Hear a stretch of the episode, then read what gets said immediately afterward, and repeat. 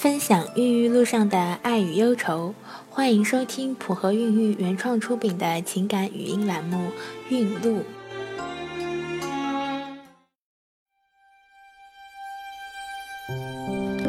大家好，我是小何医生，又到了每周的孕路时间。我今年二十九岁了，但是我始终感觉自己才像二十出头。平时就画些插图，自由职业。老公三十岁，工作稳定，有固定收入，也有点小帅。我们从中学开始恋爱，恋爱十年后结婚，结婚到现在也有三年了，一直没有打算要孩子。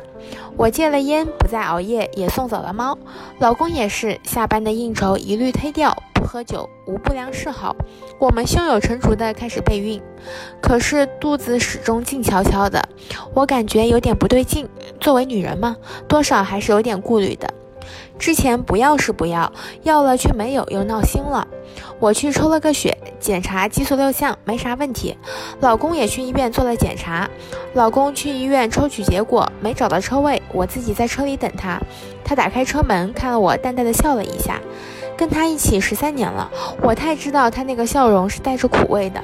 他说：“宝贝，大夫说我情况不是很好，是无精。”我脸上本还是挂着笑容，一瞬间，我保持着笑容，紧盯着老公略有些发白的脸和他脸上的苦笑。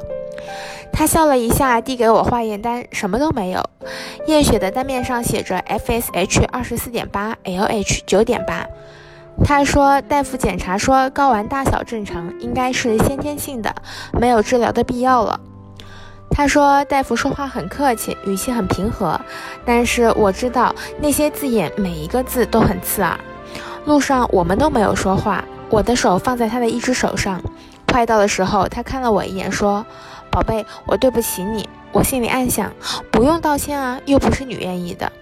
也许上帝在给我们另外一条路。”同样有阳光雨露，四季缤纷呢。老公，我们丁克吧，多好啊！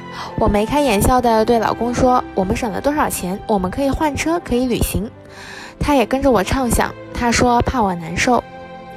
我告诉他，我只是为了这个世界有点遗憾。你这么帅，我这么聪明，却不可能有一个长得像我也像你的小孩出现了。话一出，他看着我的眼睛一下通红，我的鼻子也一酸。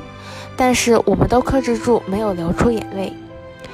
我们没有回避这个话题，我们欣然接受，或者说，我们真的没有那么期盼自己有孩子。我们的父母也没有催过我们，还总说这俩孩子还不知道啥时候才能长大呢。也许正因为如此，我们不知道愁似的在幻想丁克的潇洒生活呢。说起来，人生不如意的事太多了，也别太为难自己。